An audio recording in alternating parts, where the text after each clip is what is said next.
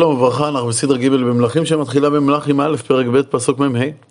בסדרה הקודמת ראינו כיצד שלמה ציווה להרוג את שמעי לאחר שזה הפר את השבועה שנשבע לשלמה. ושלמה סיים את משפטו ואמר, והמלך שלמה ברוך, וכיסא דוד יהיה נכון לפני אדוני עד עולם. ויצב המלך בניהו בן יהוידע ויצא, ויפגע בו וימות. והממלכה נכונה ביד שלמה. אכן מעשיו של שלמה עד כה הובילו לביסוס הממלכה ולרגיעה. ויתחתן שלמה את, בת, את פרעה מלך מצרים, ויקח את בת פרעה, ויביאיה אל עיר דוד עד כלותו לבנות את ביתו ואת בית אדוני ואת חומת ירושלים סביב. נישואיו של שלמה עם בת פרעה, בת המלך האדיר ביותר בתקופה ההיא, נתפס בפשטי הדברים כנישואים פוליטיים שמלמדים על עוצמתו של שלמה במרחב. כך היא דעתו של המלבים. האיזביצר בימי השילוח מלמד ששלמה ראה במשימה הזאת כמשימה לברור את כל ניצוצות הקדושה שבעמים.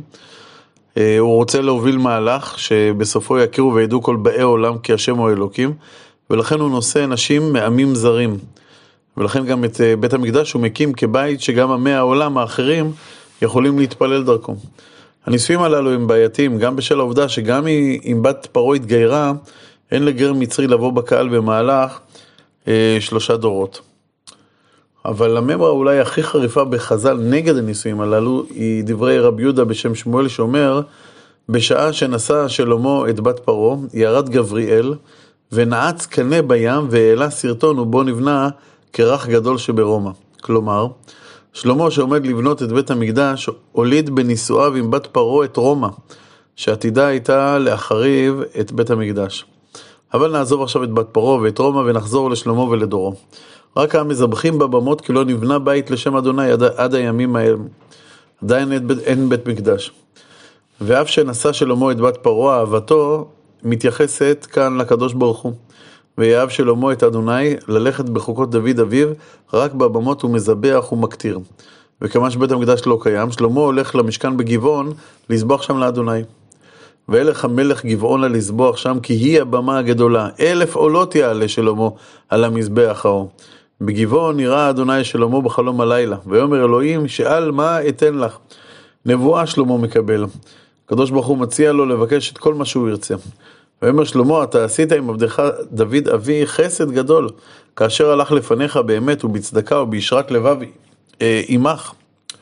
ותשמור לו את החסד הגדול הזה, ותיתן לו בן יושב על כיסאו כיום הזה. ואתה, אדוני אלוהי, אתה המלכת את עבדך תחת דוד אבי, ואנוכי נער קטון לא ידע צאת ובוא. ועבדך בתוך עמך אשר בחרת עם רב אשר לא יימנה ולא ייספר מרוב. ולכן כיוון שאתה אה, בחרת להעמיד אותי, אה, נער קטן, על העם הגדול הזה, אומר שלמה, בקשתי אליך היא, ונתת לעבדך לב שומע לשפוט את עמך, להבין בין טוב לרע. כי מי יוכל לשפוט את עמך הכבד הזה? כלומר, אני רוצה להיות מסוגל להופיע את הצדק האלוקי על עם ישראל. שלמה מתאר את המשפט שהוא רוצה לעשות לישראל דרך שני, שני, שני נתיבים.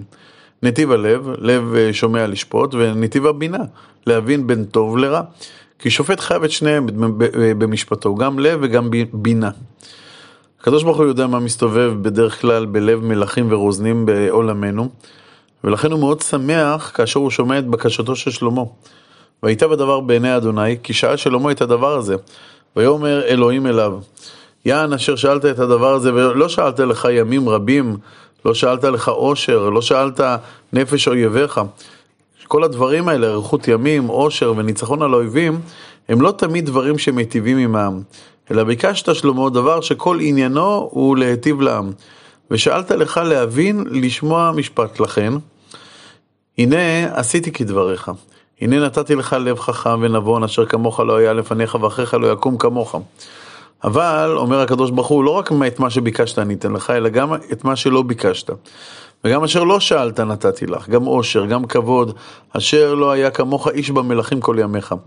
ומוסיף הקדוש ברוך הוא ואומר שגם אריכות ימים אני אתן לך, וזה תלוי כמובן בהליכתך בדרך השם.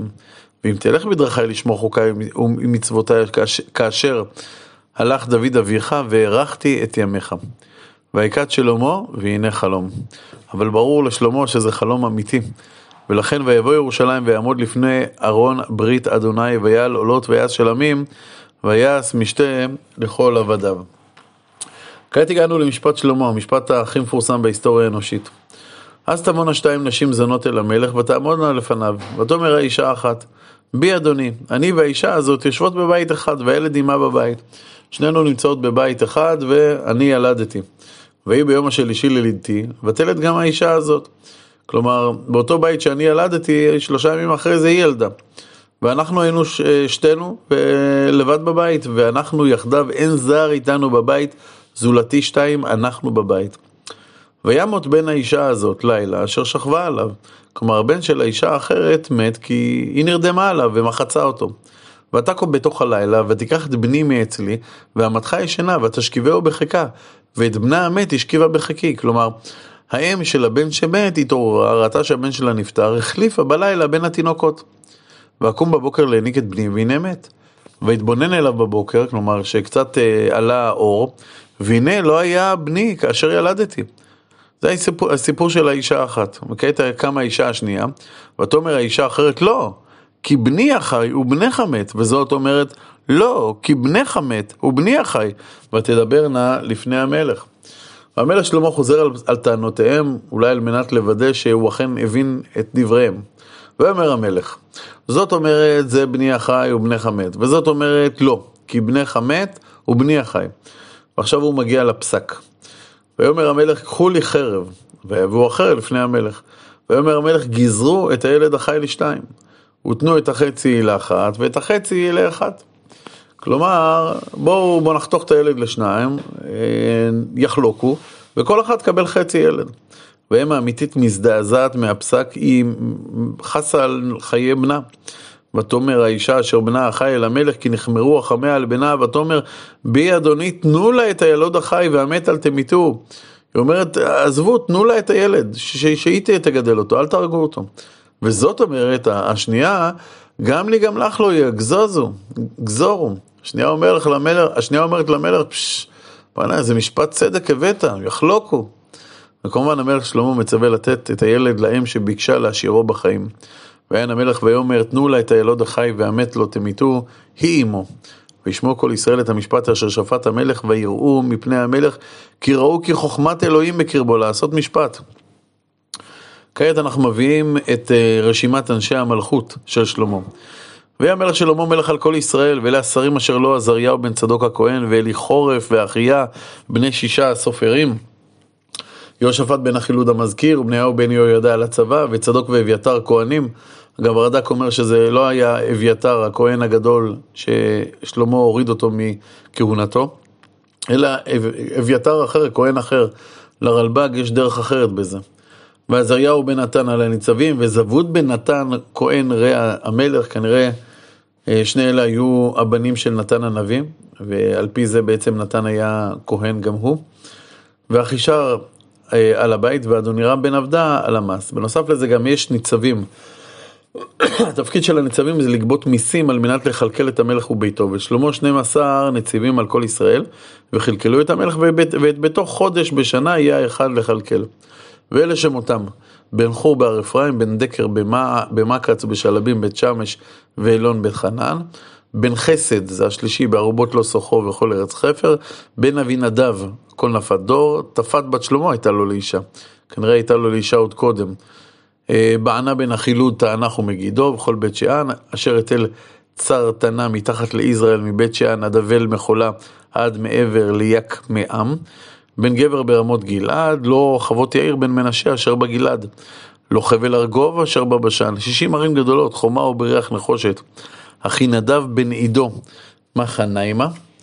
אחימעץ בן נפתלי, גם הוא לקח את בוסמת בת שלמה לאישה.